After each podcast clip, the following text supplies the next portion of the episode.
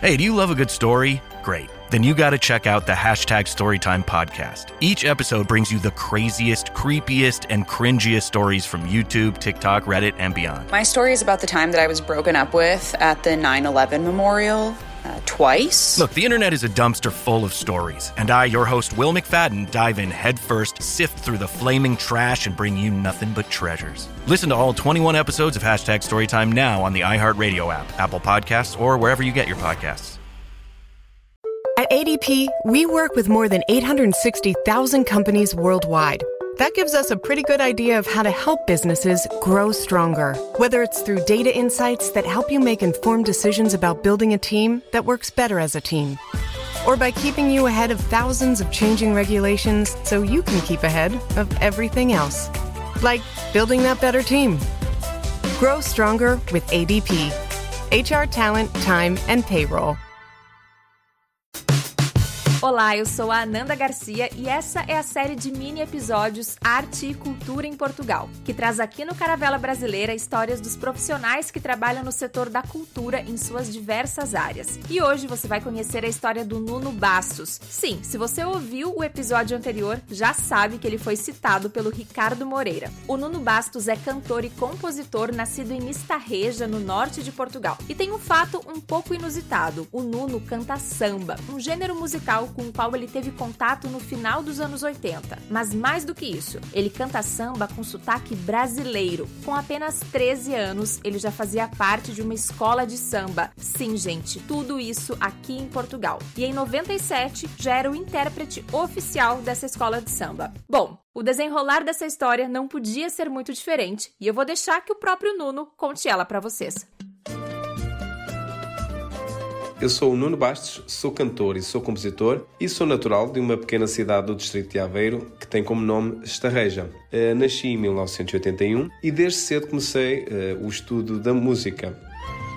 No entanto, sensivelmente entre 88 e 90, conheci e tive contacto com o samba eh, através do meu pai e da minha mãe que ingressaram numa escola de samba na minha cidade que tinha como nome Viking Care. E desde essa altura comecei a frequentar os ensaios e despertou logicamente curiosidade em mim, mas apenas em 1993 eu pude ingressar na escola de samba uh, Viking Care e ingressei com apenas 13, 14 anos e fui logo para, para a bateria. Portanto, comecei todo esse percurso como ritmista até 1997. Em 97, eh, como já tinha algum jeito, alguma vontade de cantar e por necessidade da escola samba, passei a ser o intérprete oficial da escola de samba. Então, assumindo e fazendo o meu primeiro carnaval em 1998.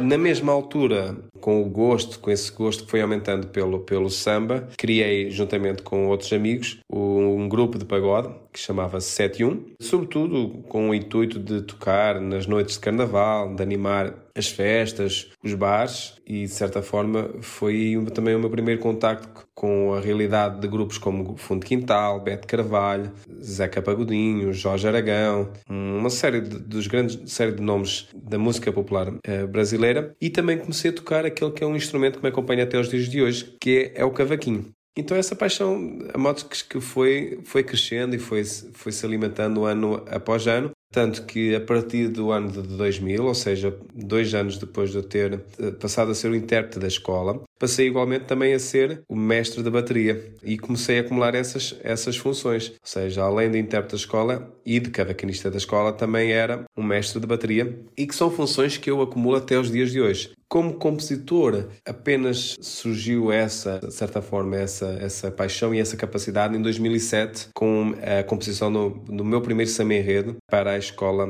de samba. E de, de lá para cá tenho composto quase todos os anos para a minha escola samba, da mesma forma que também componho sambas de enredo para, para outras escolas de samba do país e, e também já compus para fora de Portugal.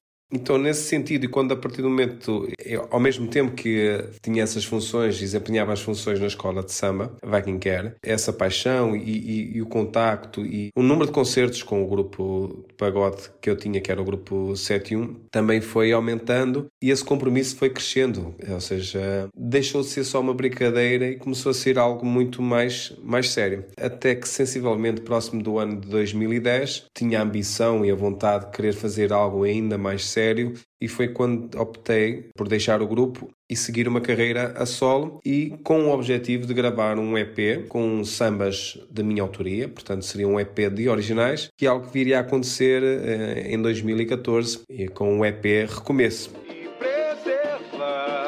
a herança que guardo comigo, cicatrizar as marcas um tempo sofrido é hora de um novo começo. Músicas de minha autoria com, com o Vander Jerónimo. Nessa altura já fazia concertos um pouco por todo o país. Eh, lembro-me de, de, ter feito as aberturas dos concertos do, do Jorge Aragão e do Belo quando estiveram em, em Portugal e também de ter dividido o palco com J. Veloso e Nelson Rufino quando também passaram pelo meu país. E essa paixão, além de ser uma paixão, foi se tornando algo muito sério, algo já com, com um carácter profissional que, de certa forma, era, era difícil já não, não seguir. E pronto, e com isso fui, fui aprimorando também a forma de cantar, a, a questão do sotaque, que é algo que entrega sempre às pessoas, como é que eu, sendo português, consigo cantar sem sotaque português e utilizar um sotaque brasileiro, mas lá está, tudo faz parte do tempo e, e da convivência e do, e do tempo que eu despendi e vou despendendo a escutar, a escutar samba. Depois, quando eu lancei esse EP, tive a primeira primeiro contacto em solo brasileiro, eu fui para o Rio de Janeiro, para São Paulo e para Natal, eh, onde pude fazer algumas apresentações em alguns, eh, alguns espaços eh, consagrados, tanto nessas três cidades,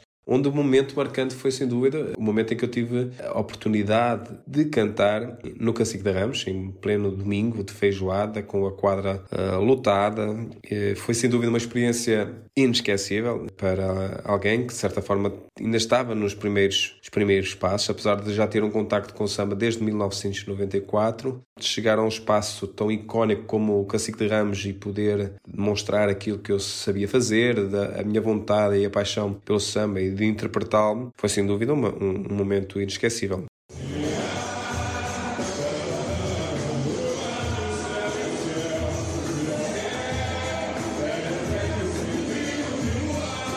Sem esquecer também os momentos vividos em, em São Paulo e em Natal, na qual eu fui, de certa forma, um artista internacional uh, no cartaz do Dia Nacional de Samba de Natal em 2014. De resto, depois eh, fui, fui sempre divulgando o meu trabalho um pouco por toda a Europa, mas a minha vontade nunca seria ficar por ali. Então era sempre mais objetivos a, a proporem-se. E pude apresentar esse trabalho e, de certa forma, divulgar o meu nome em diversos, em diversos festivais que acontecem em Portugal. Estou-me lembrar, por exemplo, o Festival do Biro Samba em Braga, no Mega Samba em Sesimbra, Festival de Samba da Mielhada, Festival de Samba de, de Estarreja, pude cantar em Barcelona, Espanha, pude também me apresentar na Alemanha e isso deu-me ainda mais, mais forças para hum, ir ao encontro de um novo objetivo que seria gravar um CD completo, que viria a acontecer no ano de 2018 e eu tive muita sorte, tive a participação, por exemplo, do Xande Pilares, do Sandami, do Picolé e do Sérgio Mirti, precisamente nesse CD que tinha como título Tudo Bem, um CD independente. Tive a felicidade, além de o apresentar em Portugal, também pude me apresentar em Nápoles, por exemplo, em Itália, e também na Alemanha, em Köln, como em Dresden, e fui mantendo sempre a par desse, desse projeto de carreira a solo, mantendo sempre as minhas responsabilidades como intérprete oficial da escola, como compositor da escola, como mestre de bateria. E felizmente durante esse período tivemos a felicidade de ganhar muitos prémios, ganhar muitos títulos de carnaval, ganhei alguns prémios individuais na categoria de, de composição, como o melhor samba enredo nacional, Ganhei esse, esse troféu por três anos já. E isso foi tudo sempre alimentando ainda mais e pondo mais lenha nesta fogueira, nesta chama, que foi eh, continuar sempre este trabalho ligado, ligado ao samba. Os astros têm influência no samba, clareia a mente de um bamba que cultiva a inspiração.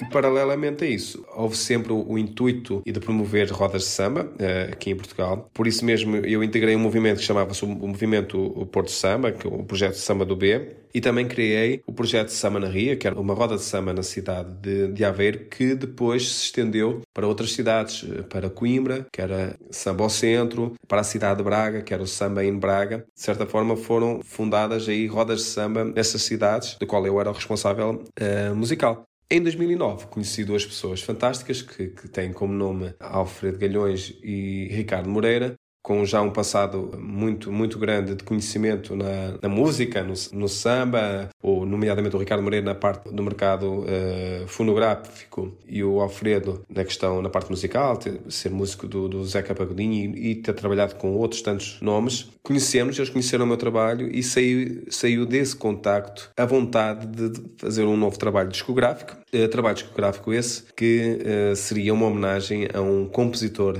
que era natural de Portugal, portanto, nasceu em Portugal, mas emigrou para o Brasil muito novo, com cerca de 4 anos, mas tem um ADN português e, foi, e era um compositor de inúmeros, de inúmeros sucessos, mas que ficou sempre um pouco ofuscado porque era parceiro de outros grandes nomes e, e que mais facilmente as pessoas identificavam. Ele, ele foi parceiro de, de, Monarco, de Zeca Pagodinho, de Arlindo Cruz, uh, de, de Nelson Cavaquinho, de Mauro Diniz, e foi autor de, de, inúmeros sucessos do nosso imaginário, só que de certa forma nós sempre associávamos ou aos artistas ou então aos outros nomes de compositores que seriam mais conhecidos. E assim sendo, seria feita uma justa homenagem a esse compositor, Ratinho, era mais conhecido como Ratinho, mas seu nome Alcino Correia, e daí nasceu o projeto Corações Aninhos Samas de Ratinho, e que, além de tudo, teria duas músicas inéditas que estavam guardadas em fita cassete, que não foram gravadas por ninguém, eram são duas músicas inéditas que, curiosamente, o Ratinho tinha entregue ao Alfredo Galhões e teve esse, esse acrescento uh, fantástico ao projeto. E eram duas composições uh,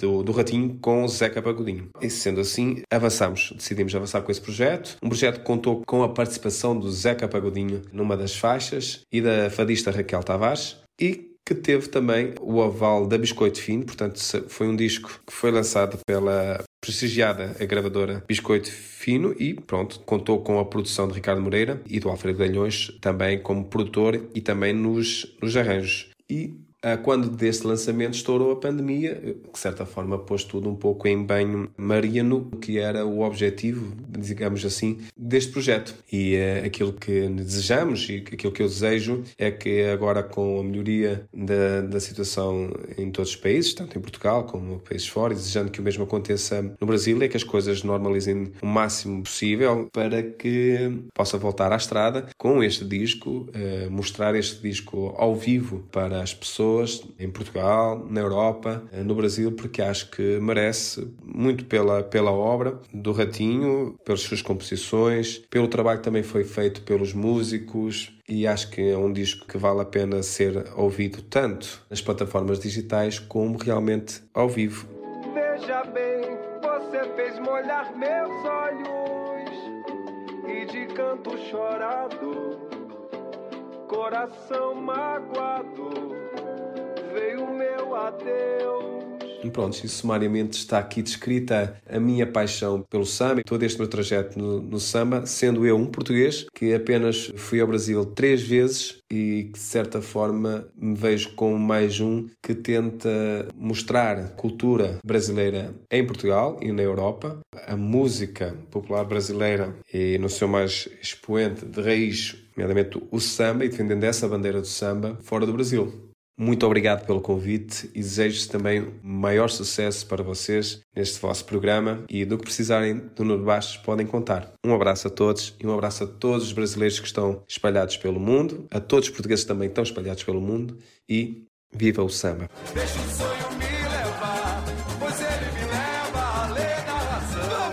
E aí, gostou de conhecer a história do Nuno Bastos? A gente vai deixar as redes sociais dele aqui na descrição do episódio. E se você gostou desse episódio, ou até se música não é bem a sua praia, Bora lá e compartilha o nosso episódio com alguém que você acha que vai se beneficiar desse conteúdo.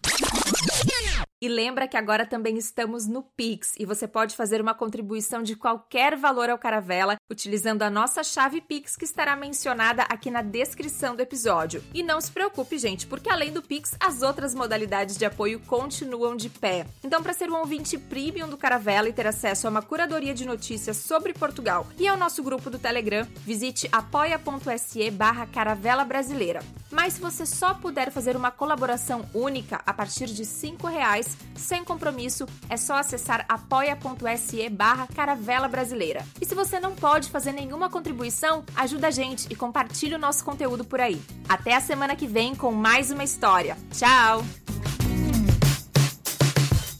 Finding the right person for the job isn't easy. Just ask someone who hired their personal trainer as a caterer. All right, folks, let's keep this line moving. You there with the tongs. Picking up one Duchess potato at a time will not cut it at my catering table. Drop and give me 50. But if you've got an insurance question, you can always count on your local Geico agent. They can bundle your policies, which could save you hundreds. Okay, this is what we call the wild mushroom and asparagus dip, dip, and press. Come on, let's get those plates above your heads.